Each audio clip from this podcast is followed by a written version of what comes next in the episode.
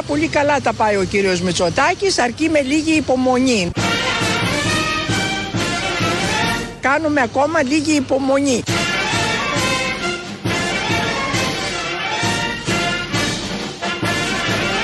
Λίγη υπομονή.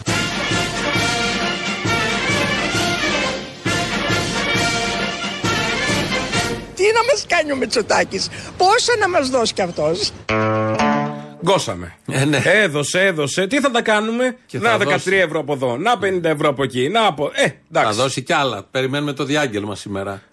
Σήμερα θα αφαιρέσει ρήτρες, θα αφαιρέσει τη ΔΕΗ, θα καίμε τα ρεύματα, θα γίνει χαμός. Λάμπες, φώτα. Χαμός θα γίνει. Θα ψήσουμε μπριζόλες στην κουζίνα πάνω με ρεύμα. Στα γκριν. Όχι στα κάρβουνα. Στα γκριν. Όχι, τέρμα τα κάρβουνα. Τέρμα. Θα είναι πιο ακριβά τα κάρβουνα, πιο φθηνό το ρεύμα. Να καούν τα κάρβουνα. Τα κάψαμε. Α, πάει. Ναι.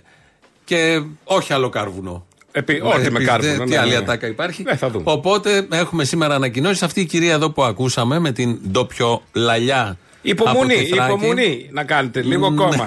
Έτσι το έλεγε. Ναι. Καπέλο. Ναι, αυτό ακριβώς. Είναι μια κυρία από την Αλεξανδρούπολη που μιλάει μετά την επίσκεψη εκεί Μητσοτάκη και του πρωθυπουργού, του ακατανόμαστου των Σκοπίων, που δεν θα τον καλωσόριζε ποτέ, αλλά τον καλωσόρισε. Μήπως εννοούσε το Ζάεφ. Όχι, είπε πρωθυπουργός. Όποιος κι αν είναι. Όποιος κι αν είναι. Οπότε αυτή η κυρία. Έπεσε η κάμερα μπροστά της και έκανε κάποιες συστάσεις. Έχει αυτό το ιδίωμα, την ακούσαμε. Αλλά έκανε και προτάσεις. Να. Στις καλομαθημένες. Είχε και ένα κύριο δίπλα που καθόταν ιστορικά και. Σούζα. Άκουγε, ο κύριος δίπλα. Φορούσε και τη μάσκα, δεν κατάλαβα. Τίποτα. Ο κύριος δίπλα τώρα ανοίξει την κυρία αυτή που έχει προτάσεις. Η οποία κυρία είναι με το Μητσοτάκη, το καταλαβαίνει ο καθένας. Έχει λόγο να μην είναι. Όλοι τόσα έδωσε. Όλοι είμαστε. Πώς να μην είσαι. Δεν είσαι και εσύ, Κύρκο, δεν είσαι. Με το Μητσοτάκη δεν είμαστε όλοι. Ποιον από όλους όμως, να πούμε. Το διορισμένο στην Ευρώπη. Όποιον να είναι. Μα όποιον να είναι, ο πρωθυπουργός. Το Δημήτρη το Μητσοτάκη. Να είμαστε με το Μητσοτάκη τον καλό. Εγώ είμαι τον Κυριάκο το Μητσοτάκη. Τον πρωθυπουργό της χώρας. Που μας αφαιρεί βάρη, που μας οδηγεί στην τέταρτη βιομηχανική επανάσταση. Πού, μη χρειάζεται, θα μιλάω μια ώρα με άλλα. Όχι, δεν χρειάζεται. Τα ξέρουμε. Τα λέει και τα κανάλια κάθε μέρα. Όχι, και εμείς εδώ κάθε μέρα. Και εμείς τα λέμε. Τα επισημαίνουμε και τα στοιχειοθετούμε. Ναι. Η κυρία λοιπόν αυτή, σε αυτό το κλίμα της κυβερνήσεως, έκανε προτάσεις προς τις νοικοκυρές. Και λίγο μέτρο έχω να πω σε όλες μας τις νοικοκυρές, γιατί ξεφύγαμε από το κανονικό. Άλλη φορά οι μάνες μας ανάβανε έξω φωτιές και μας μαγειρεύανε και τρώγαμε. Τώρα τα θέλουμε όλα στην εντέλεια, δεν κάνουν οικονομία πουθενά. Τα ρεύματα τα φουσκώνουν εκεί πάνω και υποφέρουν τα καημένα τα παλικάρια. Τι να μας κάνει ο Μητσοτάκης, πόσα να μας δώσει κι αυτός. Κάνουμε ακόμα λίγη υπομονή.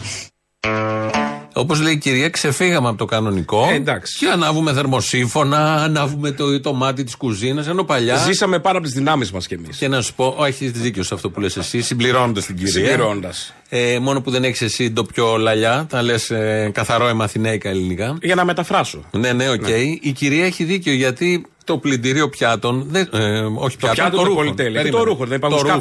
ρούχο. Όχι σκάφες. Ο ποταμός. Καθαρό νερό. Με τον κόπανο. Πού είναι χειροδύναμες γυναίκες. Με τον κόπανο.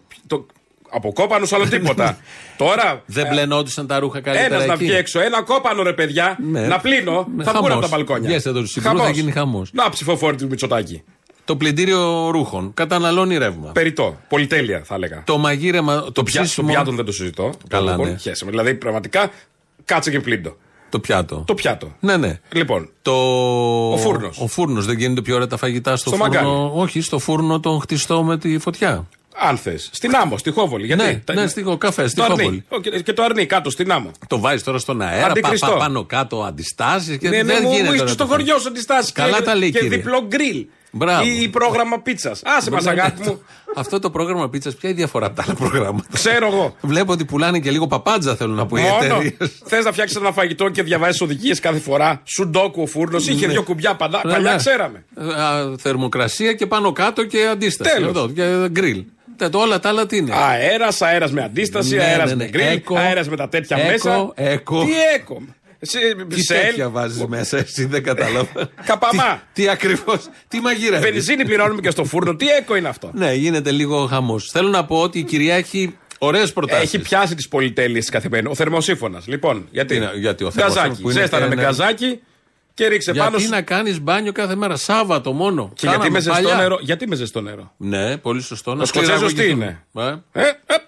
Ένα-ένα. Αλήθειες. Θέλω να πω, τα λέει η κυρία, τα λένε πολλοί συμπολίτες μας αυτά. Είναι αυτοί που δεν διεκδικούν. Τα λένε. Χαίρομαι. Αν τα λένε. Για αυτούς να χαίρεσαι. Είναι πάρα πολύ. Και τα λέμε εμείς εδώ τώρα κοροϊδεύοντας, αλλά αυτοί τα πιστεύουν κανονικά. Μας. Ότι γιατί... θα κόψω λίγο για να πληρώσω τη ΔΕΗ. Αυτό, το ότι... αυτό μας κάνει περήφανος ως έθνος. Δηλαδή, πόσα ραφάλ χρειαζόμαστε. Θα περάσουν 10 ραφάλ να νιώσω περηφάνεια. Θα έκοβε το φαγητό για το ρεύμα. 3 εβδομάδες. Ναι, για να πληρώσει τη ΔΕΗ. Και την είπε φιλότιμο άνθρωπο, ο κύριος Αυτιάς. Καλά, χαρακτήρισε. Αυτό που θέλουμε κάθε γενιά. Αυτιάς είναι ρόλος, δεν τον πιάνεις. Ναι, ναι. Αυτό που θέλουμε κάθε γενιά να αναζεί καλύτερα από την προηγούμενη ως πότε. Τέλος αυτά. Δηλαδή και η εξέλιξη έχει ένα ταβάνι. Κάπου όπα με την εξέλιξη. Θα φτάσουμε. Θα φτάσουμε στο διάστημα, πάμε όλοι. Γιατί θα δώσει σήμερα. Elon Musk. Σωστό. Θα δώσει σήμερα ο Μητσοτάκης αυτά που θα ανακοινώσει και περιμένουμε με αγωνία μεγάλη κτλ. Αλλά όλα αυτά, όπως θα ακούσουμε τώρα από την Δόρα Μπακογιάννη, πάλι θα τα πληρώσουν οι φορολογούμενοι και με έναν πολύ ειδικό και ιδιαίτερο τρόπο. Από ό,τι καταλαβαίνω, και εγώ δεν έχω ενημέρωση λεπτομερή, ναι, για να μην σας λέω πράγματα, η εικόνα που έχω είναι ότι θα γίνει ένα μεικτό σύστημα για να βεβαιωθούμε ότι στο τελικό, δηλαδή στη λιανική τιμή, στο λογαριασμό μας, δηλαδή, θα είναι ένας λογαριασμός όπως ήταν ο περσινός. Αυτό είναι τεράστιο κόστος. Λοιπόν. Τεράστιο κόστος. Δηλαδή, κυρία Παπαγιάννη, θα ξύσει η κυβέρνηση τον πάτο του βαρελιού. Αλλά ο πάτος του βαρελιού που ξύνει κάθε κυβέρνηση είναι ο πάτος των Ελλήνων φορολογουμένων. Είναι ο πάτος των Ελλήνων φορολογουμένων. Είναι ο πάτος των Ελλήνων φορολογουμένων που ξύνει κάθε κυβέρνηση. Έτσι, για να ξέρουμε τι λέμε. Το έχεις νιώσει. Το ξύσιμο. Ναι. Από την ελληνική κυβέρνηση. 3 τυχερά όμοια έχει να βρεις. Να ναι, ναι, όπως ήταν το ξυστό παλιά. Και τώρα έχει ξυστό. Ξύσε βάλαμε και το σχετικό, την ηχητική υπενθύμηση από το τραγούδι. Κάτι έχουμε καταλάβει. Ότι η Ελληνοφρένεια. Ότι η κυβέρνηση. Και η Ελληνοφρένεια ξύνει. Ήταν Ελληνοφρένεια της Πέμπτης και μου βγήκε. Μπράβο. Λοιπόν, ότι ξύνει κάπως η κυβέρνηση τον πάτο. Δηλαδή δεν μπορεί να μην το νιώσεις κιόλας. Να το λέει και τώρα Μπακογιάννη εδώ κανονικά. Θα γυρίσουμε λίγο στην κυρία από την Αλεξανδρούπολη, αυτή τη φίλη μας που πολύ τη συμπαθούμε, διότι μας έδωσε μια ατάκα και ήταν πειρασμός. Εγώ από χτες που τα άκουσα, το φτιάξα έτσι μέσα μου, και βγήκε και έξω. Είσαι και εσύ με τους πειρασμούς επιρρεπείς. Δεν μπορώ.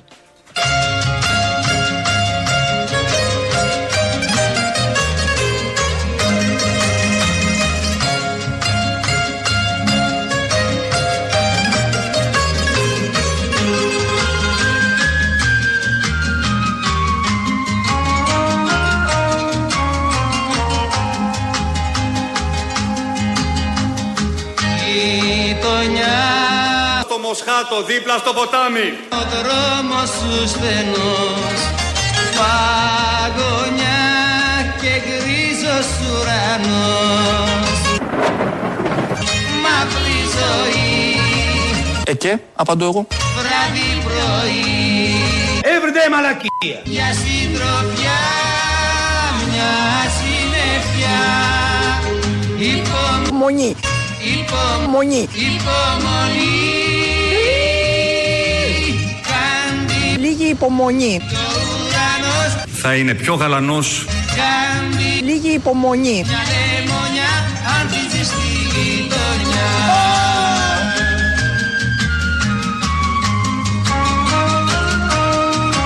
Στη γειτόνισσα μου ήρθαν 2 άτομα, 1.150 ευρώ. Έκανε η κοπέλα, πήγε να δίνει 50 ευρώ. Αλλά δεν θα αντέξουμε, άλλο θα πετάνουμε. Στα τσακίδια. Αθρηστικά, αέριο και ΔΕΗ δεν βγαίνει ούτε ο μηνιαίος μισθός. Δεν μας νοιάζει. Προσπαθώ, Ιαρμή. Προσπαθώ. Γονατίσαμε. Δεν έχω καμία μα καμία ελπίδα για τίποτα από τους κυβερνώντες. Περιμένουμε ανάπτυξη. Περιμένουμε, άρα δεν θα τη δούμε. Μονή. Μονή. Μονή. Λίγη υπομονή.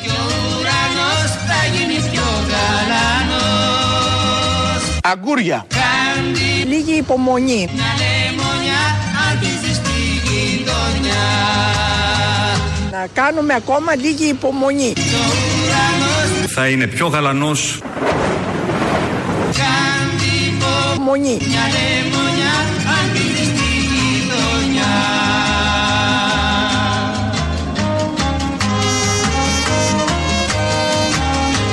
Πάρα πολύ καλά τα πάει ο κύριος Μητσοτάκης, αρκεί με λίγη υπομονή. Ωραίο τραγουδάκι. Αυτό.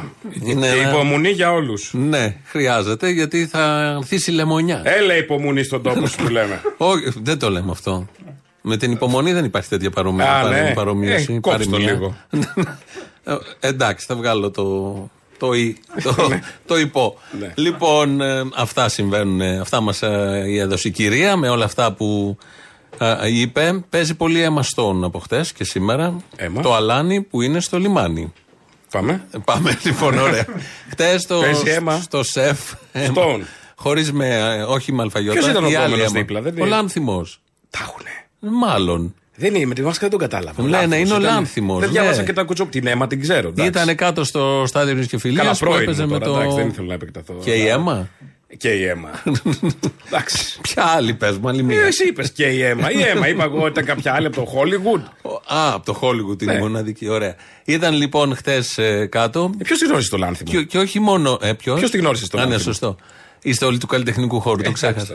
Και όχι μόνο έβλεπε, ήταν φανατική Ολυμπιακός. Χειροκροτούσε, έκανε εκεί διάφορα. Ήταν και μεγάλη πρόκριση. Στο μπάσκετ, βέβαια, ναι. Και Final Four, γι' αυτό το πήγε. Τι γράφουν στα Twitter, Emma Αλάνη, έλα στο λιμάνι και διάφορα. Όλα τα συνθήματα έχει μπει μπροστά η Emma Stone. Δεν το περίμενα αυτό. Το Hollywood θα ήταν στο στάδιο της Κεφυλίας να βλέπει αγώνα και να χειροκροτεί. NBA έχουμε γίνει τώρα. Κακά τα ψέματα.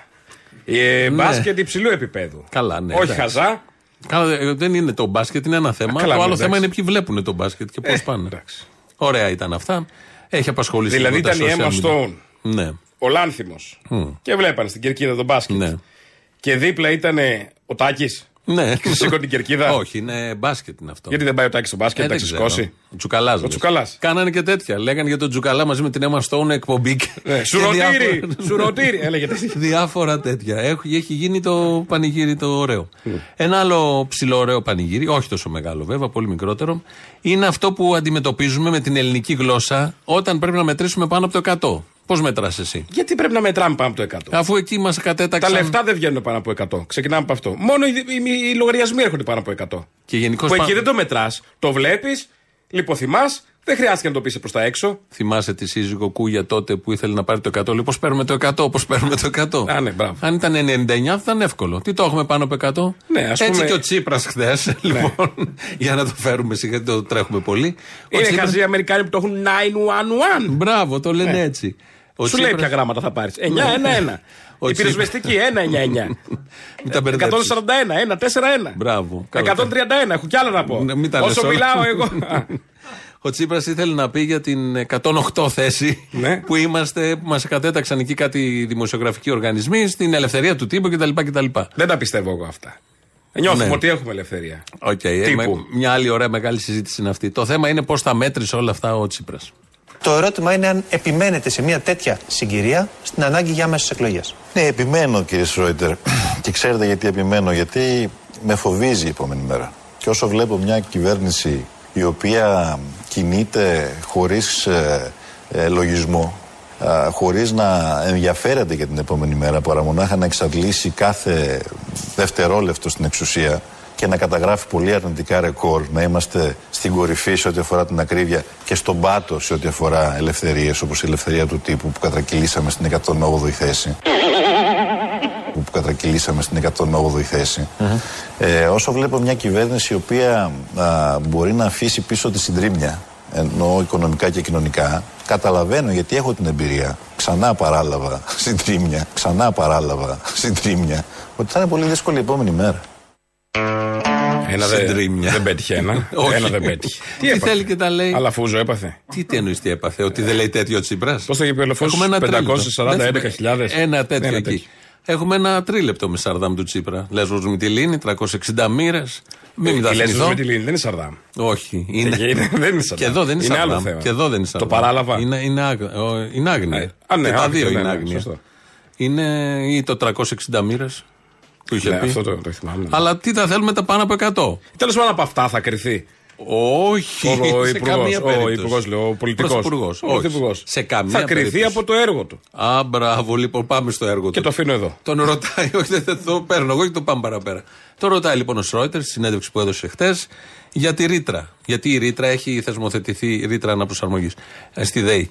Αυτά τα χιλιάρικα που έρχονται και τα 700 λογαριασμοί. Έχει θεσμοθετηθεί από το Σαμαρά. Δεν κατεργήθη όμως από τα χρόνια της αριστεράς. Δεν τέθηκε και θέμα όμως. Μπράβο. Επίσης είχε πέσει χρήμα. Δεν ναι, είχαμε ανάγκη τότε. Χρήμα δεν είχε πέσει. Είχε πάρθει χρήμα. Να. Δεν είχε πέσει χρήμα. Εντάξει. Δεν πρόλαβε γιατί γίνανε εκλογές. Θέλανε να μοιράσουν αυτά 37 δις, αλλά τα ήρθε ο Μητσοτάκης. Ο Σρόιτερ συνέντευξη. Τα έκανε σκόνη και φτερό. Ο Σρόιτερ του έκανε συνέντευξη όπως κάνει και στον Κυριάκο ή κανονική συνέντευξη.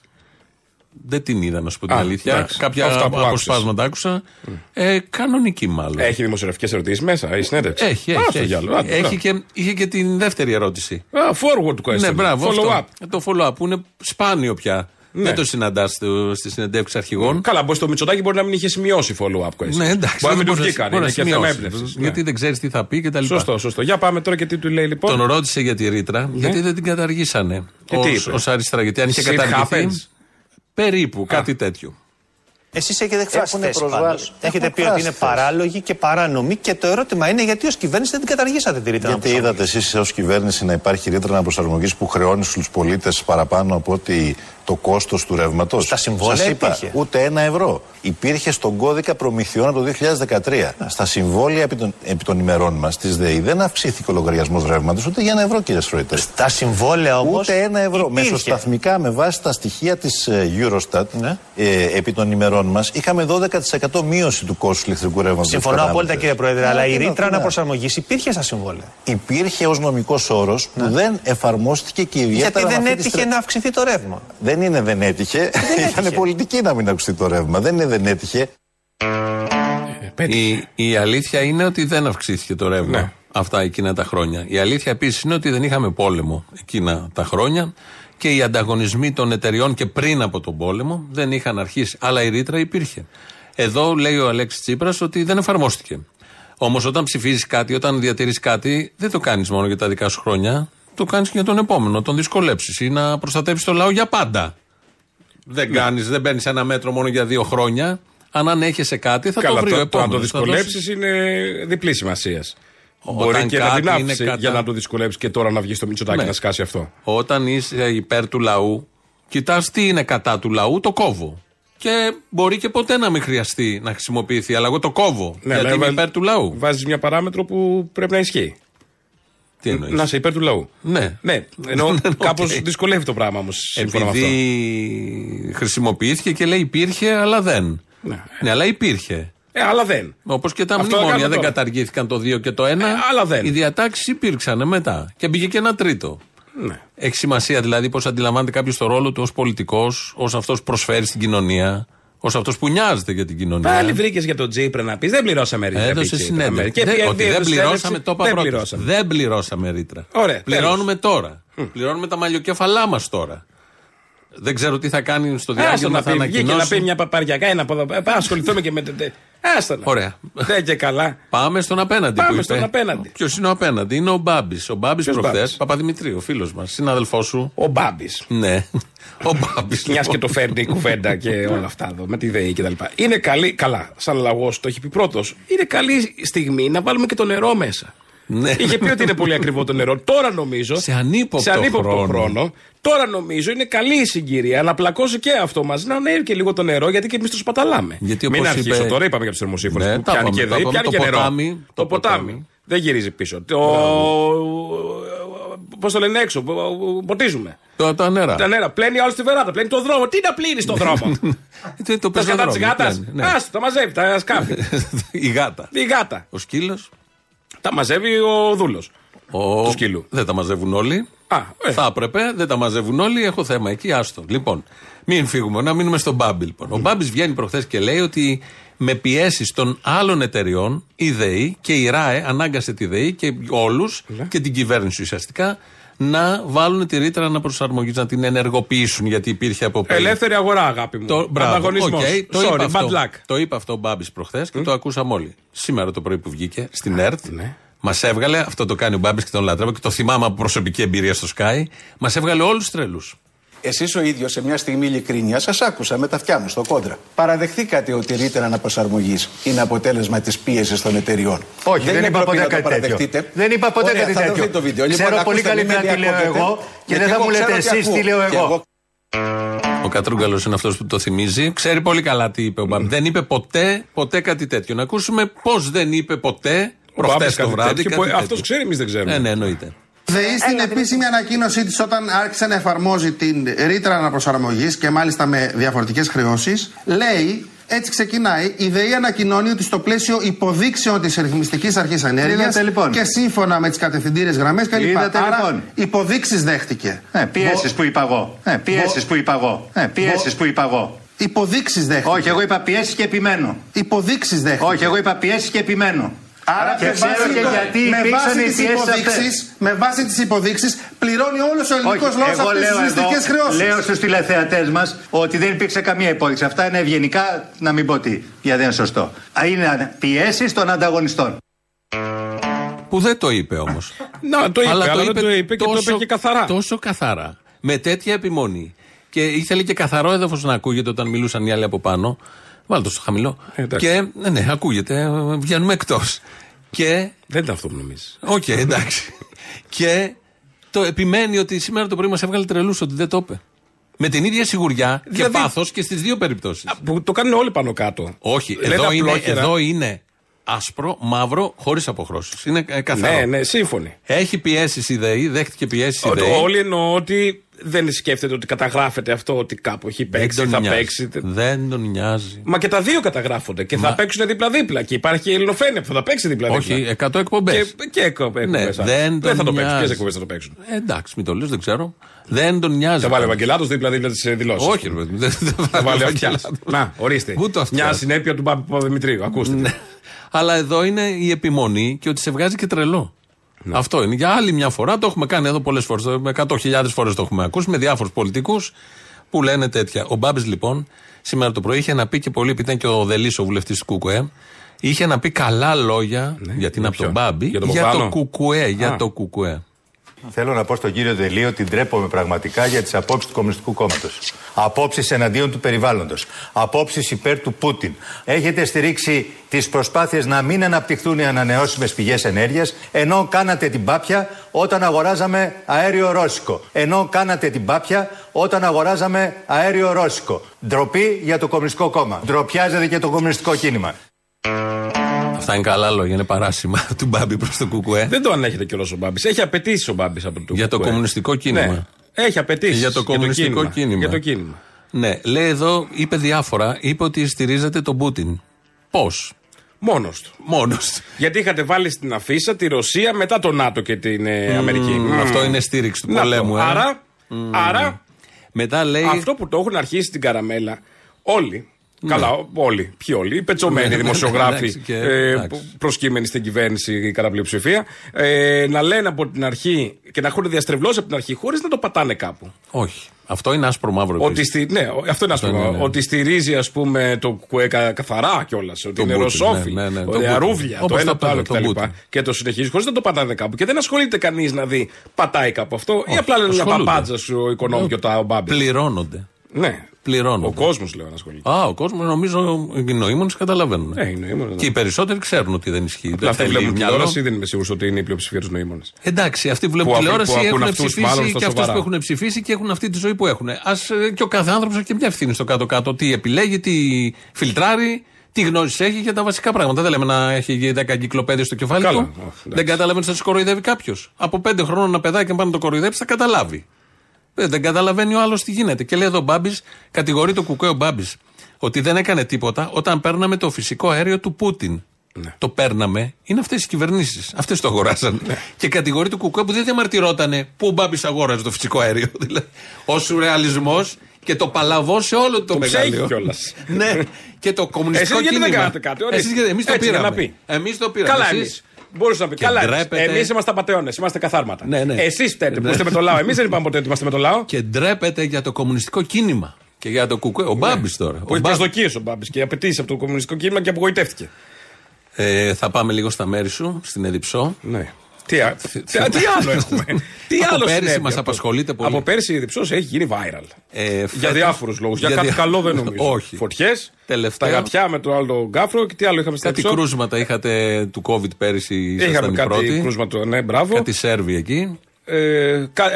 Κάτι ατσιστόμουτρα στο ΕΠΑΛ στην Ιστιαία.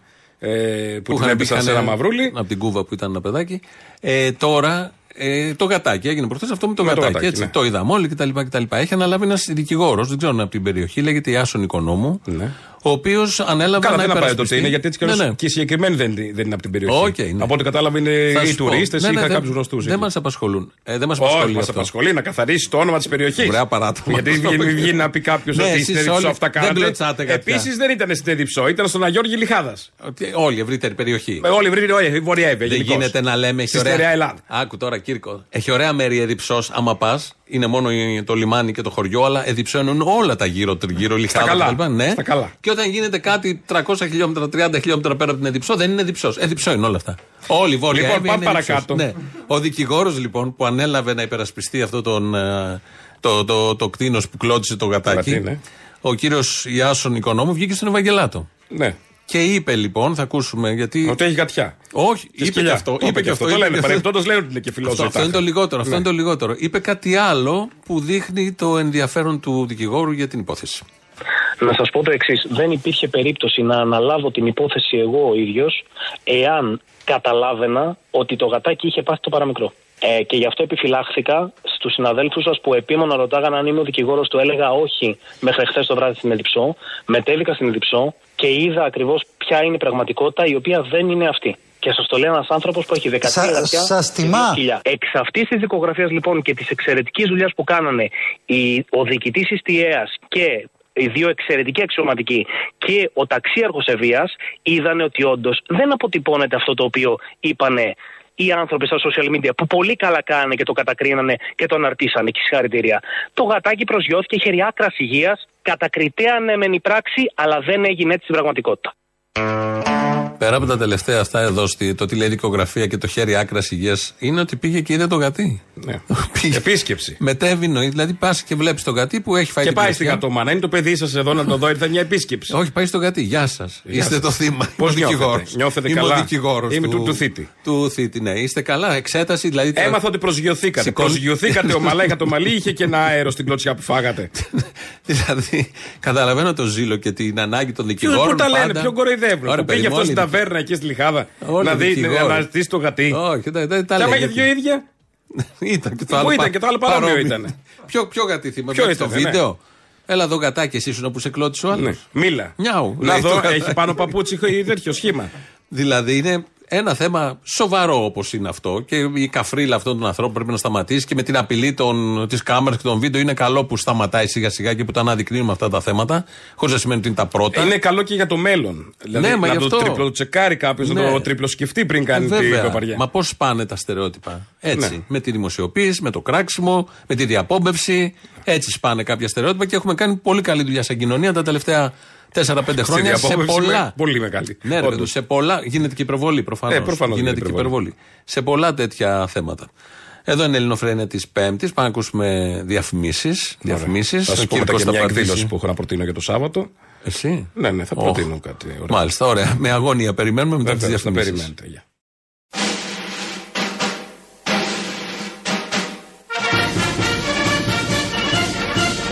Δηλαδή, κύριε Παπαγιάννη, θα αυξήσει η κυβέρνηση τον πάτο των Ελλήνων φορολογουμένων, έτσι, για να ξέρουμε τι λέμε. Αρκεί με λίγη υπομονή.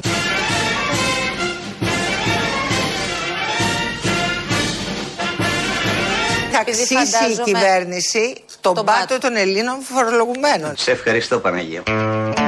Καλό είναι αυτό. Μεσάλιο και υπομονή. Ναι, ωραία. Όπως λέει και η παροιμία. Υπάρχουν πολλές παροιμίες στην Ελλάδα. Θα μας πεις αυτή την εκδήλωση που πρέπει να πάμε. Βεβαίως. Δεν θα πω για τον Γάιδαρο και τον Τζίτζικα. Βέβαια. Να μην πεις και το. Πρέπει να τον κόψουμε κάποιο τρόπο. Λοιπόν, αυτό το Σάββατο, τώρα μεθαύριο, 7 Μαΐου, έχουμε μια πολύ καλή ευκαιρία να δούμε live κάτι πολύ διαφορετικό, Θήμιο. Μην διαβάζεις το δελτίο τύπου. Δεν διαβάζεις το δελτίο τύπου. Δεν είναι δικό σου όλο αυτό, γιατί το παρουσιάζεις με ζέση σαν να είναι κάτι δικό σου. Όχι, το λέγα να σε ψαρώσω για να πας, να σε ψήσω. Λοιπόν, Μαύρη Country. Ναι, ναι. Ωραία. Με ήττα, όχι μαύροι που παίζουν country. Δεν είναι ρατσιστικό. Ναι, λοιπόν, ναι. Μαύροι country, gospel blues. Ωραία. Ορίστε. Πού όλα αυτά?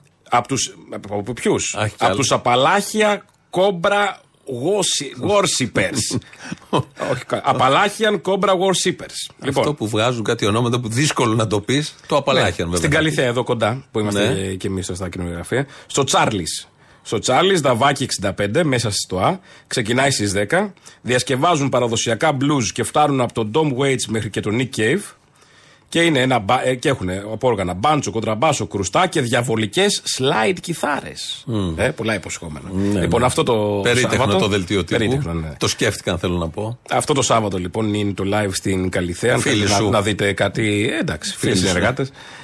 Αν θέλετε να δείτε κάτι διαφορετικό. Ωστόσο, όντως αξίζει τον κόπο. Είναι πολύ ωραίο. Όποιος αρέσει αυτή η μουσική. Ναι, βέβαια, να το ξέρει. Να το ξέρει αυτό το Σάββατο Καλυθέα στο Τσάρλις Δαβάκι 65 στις 10 το βράδυ.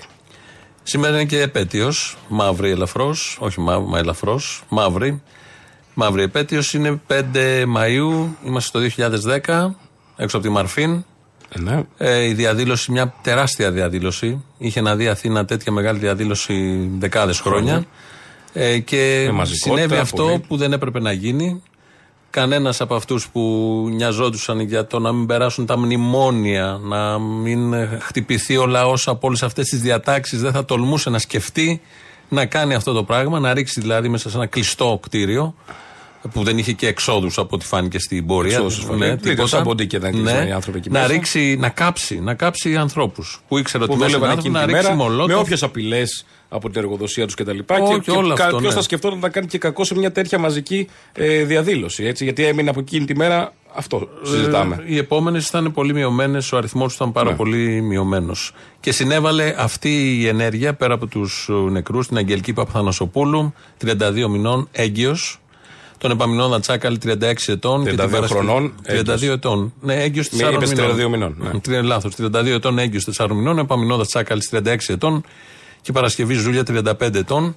Θυμόμαστε τα πλάνα όλοι στα μπαλκόνια, δεν χρειάζεται να τα ξαναλέμε.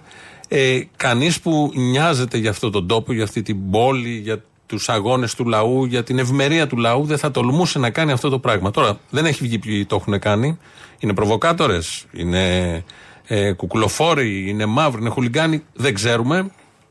Επισήμως δεν ξέρουμε και ανεπισήμως νομίζω.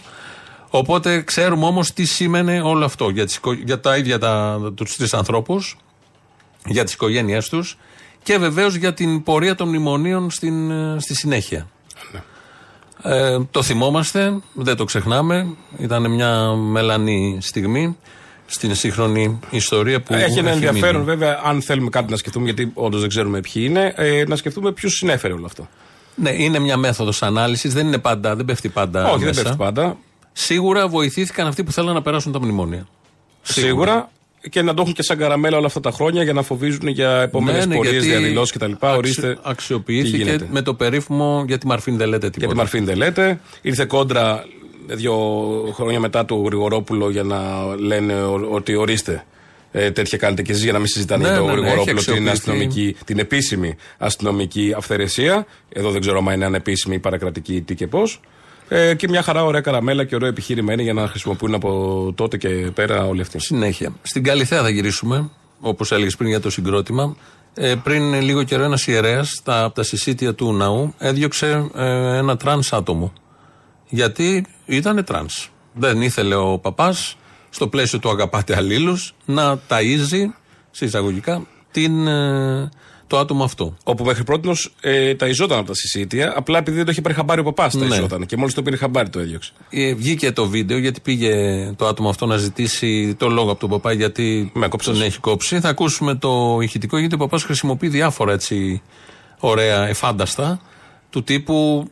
Να ανεχτούμε τους ομοφυλόφιλους, αλλά εσύ δεν είσαι ακριβώς ομοφυλόφιλοι. Δεν τους πετάμε στη θάλασσα. Άντρας με βυζιά λέει. Ναι. Είναι επίσημο ότι τους ομοφυλόφιλους δεν τους ρίχνουν στη θάλασσα, δεν τους σκέφτουν. Τους αποδεχόμεθα και. Πώς με αποδεχτήκατε χτες, μήπως βγάζετε τα βυζιά σας? Ναι, μου λέτε ότι είμαι άντρας με βυζιά. Έχουμε πληρότητα και συστητήριο. Δεν μπορούμε να δίνουμε. 15 μέρες μου δίνατε πριν. Τώρα τι γίνεται? Αναμνίαση, επειδή δεν ξέρετε την ιδιαιτερότητά μου. επειδή δεν γνωρίζετε την ιδιαιτερότητά μου. Μετά με ξεχωρίσατε. Μα είναι εσύ ξεχώρισες τον εαυτό. Εγώ ξεχώρισα τον εαυτό μου, εσείς με αποκαλέσατε ότι είμαι άντρας με βυζιά. Δεν είσαι άντρα με βυζιά. Όχι. Είμαι γυναίκα, 15 χρονών. Είμαι. Άρα δεν το δεχόσαστε αυτό. Δεν το δεχόσαστε αυτό. Λοιπόν, εγώ θα πάω να πάρω το συστήτιό μου. Εντάξει. Το συστήτιό μου θα πάω να το πάρω πανικά. Έχω πληροφορίες άσχημες. Δεν με ενδιαφέρει τις πληροφορίες που έγιναν. Ότι έχεις οικονομική ευρωστία. Δεν έχω οικονομική ευρωστία. Αυτά που αποδεικνύουν τα χαρτιά μου δείχνουν ότι δεν έχω ευρωστία, διότι τα κονομάς. Έχει πληροφορίες. Ξέρει ο ιερέας. Ποιος το είπε? Έχει πληροφορίες. Δεν αποκαλύπτει. Από πού να αρχίσουμε να τελειώσει? Ότι ναι, λέει τους ομοφυλόφιλους να τους πετάμε στη θάλασσα, αλλά δεν θα τρως κιόλας. Ναι, γιατί δεν είσαι εσύ ομοφυλόφιλος, έχεις βυζιά. Αυτό ήταν το κριτήριο του παπά. Ήταν αυτό. Όχι ότι να ταΐσω έναν άνθρωπο. Δηλαδή, στον άνθρωπο που πεινάει, κοιτάμε τα βυζιά. Ναι, εννοείται. Ας πούμε. Τον κόλο. Κάτι. Θα βρει. Άμα θέλει να βρει, θα βρει. Ναι. Οπότε έγινε αυτός ο σουρεαλιστικός διάλογος για τον άνθρωπο που υποτίθεται κηρύσσει την αγάπη προς τους άλλους, ό,τι και αν είναι αυτή. Όπως θυμόμαστε από τα αρχικά. Η Όλγα Τρέμι κάνει κάτι συνεντεύξεις διαδικτυακές. Περνάει πάρα πολύ καλά. Περνάει πάρα πολύ καλά. Το χαίρομαι. Ναι. Έχουμε περάσει και εμείς καλά μαζί τις χρόνια. Ναι. Είχε το Γεραπετρίτη καλεσμένο και του έκανε μια ερώτηση και η απάντηση του Γεραπετρίτη έκανε την Όλγα Τρέμι να γελάσει. Ο Πρωθυπουργός μετακινήθηκε από το δόγμα, επιτρέψτε μου να το πω δημοσιογραφικά, αυτοδυναμία ή χάος, και προσχώρησε στην άποψη ο λαός θα κρίνει. Ανοιχτή σε συνεργασίες, αποκλείεται κανέναν, κάποια πολιτική δύναμη, ή είστε ανοιχτοί προς όλους και με ποιες προϋποθέσεις, δηλαδή ποιες είναι οι δικές σας κόκκινες γραμμές προκειμένου να υπάρξει, αν βεβαίως χρειαστεί κάτι τέτοιο, κυβέρνηση συνεργασίας. Καταρχάς, δεν νομίζω ότι υπήρξε καμία απολύτως απόκληση από τη βασική μας αρχή. Το ότι ο λαός θα μιλήσει είναι ένας κανόνας δημοκρατίας. Είναι τόσο αυθόρμητο και τόσο ωραίο αυτό. Δεν κρατήθηκε. Και δεν το περιμένεις από την Τρέμη. Να γελάσει κακαριστά. Σε φάση ήταν και αυτή. Ήταν λίγο πιο χαλαρή. Δεν έχει μια ευθυμία. Ρε παιδί μου, λέει ο Γεραπετρίτης ότι είναι θέμα αρχών και τα λοιπά. Και είναι και ο Γεραπετρίτης. Εντάξει, το νούμερο 2 στο Μαξίμου, ξέρω εγώ, στενός συνεργάτης. Και γελάς κακαριστά με αυτό που λέει. Καλά, τις προάλλες ήταν καλεσμένος στον Πορτοσάλτε και έκανε jukebox. Ναι, εντάξει. Θέλω να πω από ό,τι καταλαβαίνω στα παρασκήνια μπορεί να υπάρχει πιο χαλαρό. Δεν το έχουμε συνηθίσει, δεν το περίμενα την Τρέμη. Ευνηδιάστηκα. Εγώ που το άκουγα περίμενα. Είναι άλλου τύπου. Παιδί μου, την Τρέμη δεν ήταν που ήταν κόκαλο σε ένα πάνελ με τη Στάινερ? Ποια ήταν? Αυτό πριν 10 χρόνια ήταν αυτό. Πριν 10 χρόνια και τι έγινε? Δεν ξεμέθησε. Τι να κάνουμε, είναι ακόμα. Δεν έχει κάνει hangover. Στη Γαλλία ποιος νίκησε, Αποστολή? Τι Λεπέν, ποιος νίκησε? Μας κοροϊδεύουνε. 32-10-10. Εδώ κάμερα σε μένα. Όσο μιλάω εγώ. Να το, Βελόπουλος.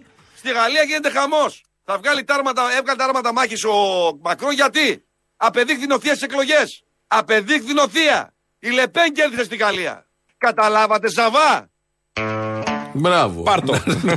Το ίδιο πιστεύεις κι εσύ, βέβαια, γιατί ο Κυριάκος έχω βάλει τελοπών. Μπράβο. Αν κάνεις λίγο επάλυση με τελοπών, σου το εισπνέεις. Δεν είναι αληθή, ούτε εισπνεώμενο. Το τελοπών χάπι είναι. Το Βυζαντινόν έβαλα. Άλλο. Μια αληθή ήταν. Αριστοκρατικό. Είναι αληθή. Οπότε... το χάπι έτριβα εγώ και δεν έπιανε. Και το έτριβα και λέω τίποτα, δεν είναι. Βλακία κάνες. Το καταπίνεις κάτω. Είναι οπότε, πόσιμο. Καταπόσιμο που λέμε. Κανονικό. Καταπός λέμε. Ναι. Όχι, τα δικά σου είναι καλύτερα. Βέβαια είναι καλύτερα. Έχουν μια ποιότητα, κάτι. Όχι, καλύτερα είναι του ακροατή. Εσύ είσαι για να παίξεις στο Σεφερλί, στη Σύρια, αυτό πώς λέγεται. Με τιμάς. Ευχαριστώ πάρα πολύ. Συνεχίζουμε με τον ακροατή. Κύριε Βελόπουλε, αυτή τη στιγμή είμαι στον δρόμο, στη δουλειά, παίρνω 700 ευρώ το μήνα, με ήρθε ρεύμα 680, είμαι χείρος με 2 παιδιά, παιδεύομαι να τα μεγαλώσω χρόνια. Εμένα ποιος θα με προστατεύσει, κύριε Βελόπουλε? Έλληνες, ξυπνήστε, θέλουν να μας αφανίσουν εντελώς, ξυπνήστε Έλληνες, ξυπνήστε επιτέλους. Να είστε καλά κύριε Βελόπουλε και συνεχίστε τον αγώνα σας και να ξέρετε ότι είμαστε μαζί σας. Καλή σας μέρα. Με την Ελλάδα είμαστε όλοι παιδιά, όλοι για έναν και ένας για όλους. Αυτά μετά. Εδώ οι τρεις σωματοφύλακες, ένας για όλους και έναν... Πού τους βρίσκει? Καλά, υπάρχουν. Τον βρίσκουν. Είναι ακροατές στην εκπομπή του ραδιοφωνική. Σαν σήμερα γεννήθηκε ο Μάρξ. Έρε και ακούσω καμιά γνώριμη φωνή. Δεν θα ακούσω. Ακροατή. Γιατί να μην ακούσω. Και εδώ. Σαν σήμερα γεννήθηκε ο Μάρξ. Ναι. Ο Μάρξ το 1818. Προ Σπένσερ. Ναι, ναι, εννοείται. Παλιά. Κάτι ξέρουμε για Μάρξ, την περίπου λέει, ψηλιασμένη νομίζω. Ποιο είχε πει, είναι καπιταλιστής, αφού είχε γράψει το κεφάλαιο. Μπράβο. Να το. Ναι, ναι, από τώρα. Θα μείνουμε λίγο, γιατί έχει σημασία ποιοι έχουν επηρεαστεί από το μαρξισμό. Ή τώρα, ποιος άλλος. Η Τρέμη ήταν και αυτή παλιά, νομίζω, δεν θυμάμαι. Ήτανε, αλλά. Πολλοί έχουν μιλήσει. Εδώ έχουμε δηλώσει. Ο Κυριάκος έχει διαβάσει. Μα, είπες Κυριάκος. Βιβλία που να αφορούν την αριστερά, διαβάζεις συχνά, έχετε διαβάσει κάποια? Για κάντο μου λίγο πιο. Το κεφάλαιο του Μάρξ. Κοίταξε, το κεφάλαιο ήταν υποχρεωτική, όπως και ο Μάρξ ήταν υποχρεωτικό ανάγνωσμα εκείνη την εποχή στο πανεπιστήμιο. Δηλαδή το κεφάλαιο ήταν να πεις το έχεις διαβάσει όλο. Το κεφάλαιο το έχω διαβάσει όλο, βέβαια. Όπα! Να. Κοίτα, εγώ το έχω καταλάβει. Βλέποντας την πολιτική του. Λες, αυτός έχει διαβάσει το κεφάλαιο. Δεν είναι χωρίς κεφάλαιο. Ναι. Το είδε εκεί στον τοίχο, λέει κεφαλαίος. Στο διαβάζω αυτό. Έριξε τον τόνο λίγο. Να δω, μήπως έχει μετά και τα πεζά. Πέμπτη. Γι' αυτό το πάω. Εντάξει, τάψα λίγο να περάσει. Μπράβο, έδωσε το χώρο αυτόν ώστε να ακουστεί, να μείνει το αστείο. Είσαι μάστορας του αστείου. Έχει διαβάσει κεφάλαιο ο άνθρωπος. Βεβαίως. Και γιατί να μην έχει διαβάσει. Τι κατάλαβε, όχι το διάβασε. Μόλις το ρωτάνε τίποτα. Μόλις το ρωτάνε, λέει. Από τέτοια, δηλαδή και έχω διαβάσει εγώ. Δεν είναι ο μόνος που έχει διαβάσει. Ποιος φαντάζεσαι ότι έχει διαβάσει ο Άδωνης? Όχι μωρέ, πόσο πεζός. Τώρα. Όχι. Ο Μάρξ χαρακτήρισε κάποτε τη γαλλική εξέγερση της κομμούνας του Παρισίου ως έφοδος στον ουρανό. Εμείς, επιτρέψτε μου να πω, χρειαζόμαστε σήμερα μια ευρωπαϊκή, δημοκρατική και ειρηνική έφοδο, αλλά έφοδο στη γη. Κατακόρυφα. Λογικό. Σκάζαμε σαν πύραυλος. Τάκ. Ήταν να μην γίνει έφοδος. Σαν όρθιο καρότο. Ναι, ακριβώς. Φυτεμένο. Αυτό ακριβώς. Ο Τσίπρας τώρα εδώ αναφέρεται. Αλλά ποιος άλλος αποστόλη. Μια κομμούνα, μια υπομονή. Δεν εκπομπή αυτό σήμερα. Τι να κάνουμε, εμείς φταίμε. Μια λοιπόν. Ο πάτος, η άλλη μας είναι τον πάτο. Δεν έχουμε ηρεμήσει τις αιμορροίδες. Λοιπόν, έχεις και στα θέματα σου. Εγώ. Λοιπόν. Ποιος άλλος έχει διαβάσει? Πολλοί έχουν διαβάσει. Όχι. Θα ψάξουμε όλους τώρα έναν. Ναι. Καραντίνα. Δεν είναι ένας. Καραμπίνα και λέω καραντίνα. Τρεις έχουμε διαλέξει. Ο ένας είναι ο Κυριάκος, ναι. Ο άλλος ήταν ο Τσίπρας και ο τρίτος. Η γνώση σιγά σιγά γίνεται μια μεγάλη εξουσία, μια σημαντική εξουσία για να μπορούμε να σχεδιάσουμε το μέλλον μας. Και πιστεύω εδώ είναι ένα πολύ σημαντικό στοιχείο για όσους από τη γενιά μας και οι περισσότεροι της γενιάς μας είχαμε επαφή με τον μαρξισμό είτε με τον α ή με τον β τρόπο, μιλώντας για τα μέσα παραγωγής και ποιος ελέγχει τα μέσα παραγωγής. Όταν μιλάμε για την κοινωνία της γνώσης και γίνεται η γνώση όλο και περισσότερο το βασικό εργαλείο, τα μέσα παραγωγής σε μεγάλο βαθμό γίνεται η γνώση. Προσπερνάω, δεν καταλαβαίνω τι είπε, αλλά είναι Γιώργος. Αυτό διάβασε όμως. Αυτό κατάλαβε, αυτό μας πέρασε σαν γνώση. Ήρθε σε επαφή με τον μαρξισμό. Ναι. Πώς να είμαι σε επαφή με τον κορονοϊό? Είναι κρούσματα όλοι. Δεν είναι όλα κρούσματα. Δεν είναι κρούσματα μαρξισμού. Αυτά εδώ είναι κρούσματα που ακούσαμε τα τρία. Τελεία. Σε άλλο τομέα τώρα, φεύγουμε από όλα αυτά. Σαν σήμερα το 1999 έφυγε από τη ζωή ο Βασίλης Διαμαντόπουλος. Ένας πολύ μεγάλος ηθοποιός. Ναι. Εδώ από το μάθε παιδί μου γράμματα. Εκείνο τον καιρό ένας μεγαλοβιομήχανος έλεγε ότι ο ρητός μας πλούτος είναι πρίκα της καστερημένης Ελλάδας για το γάμο της με την περιεχμένη Ευρώπη. Έχω όλα τα στοιχεία χρειαστής. Αυτό εγώ τότε δεν το έλαβα υπόψη. Γιατί σκέφτηκα και είπα, τι πάει να κάνει αυτός, πάει να τα βάλει με το κράτος? Πού να ξέρω όμως ότι κράτος στην ουσία είναι αυτός. Όχι μόνο το ρητό μας πλούτο δώσαμε πρίκα στην ΕΟΚ, κυρίως στην ΕΟΚ, αλλά όλη την Ελλάδα. Πού να φανταστώ εγώ όταν σπούδαζα επιστήμονας ότι θα γινόμουν μια πρίκα. Όλη η παιδεία έχει γίνει μια πρίκα. Τι τα θες, φίλε μου? Η ουσία είναι ότι αυτοί δεν είναι πατριώτες. Τι είναι αυτά που λες, Γιάννη? Δυστυχώς, από εκεί ξεκινάει το κακό, πατέρα. Μα, αυτά τα λένε οι κομμουνιστές. Όλος ο κόσμος τα λέει. Και από πότε έπαψαν να είναι πατριώτες? Και πότε ήτανε? Μήπως έγινες κομμουνιστής? Ο Τσάκωνας είναι ο πρώτος που είναι ο γιος. Ο Μάρξ. Αυτό. Σε χαλάει. Και ο Διαμαντόπουλος είναι αυτός που λέει για τους κομμουνιστές. Αυτά τα λένε. Σπουδαίος ηθοποιός, από τα λίγα ταλέντα που έχουν περάσει. Πραγματικά. Και σε κωμικούς ρόλους και σε δραματικούς και σε κάτι σύριαλ που τον βλέπαμε. Βάλαμε αυτό το κομμάτι εδώ, υπάρχει λόγος. Έστειλε mail ένας. Μάλλον να σας ακούσουμε λίγο.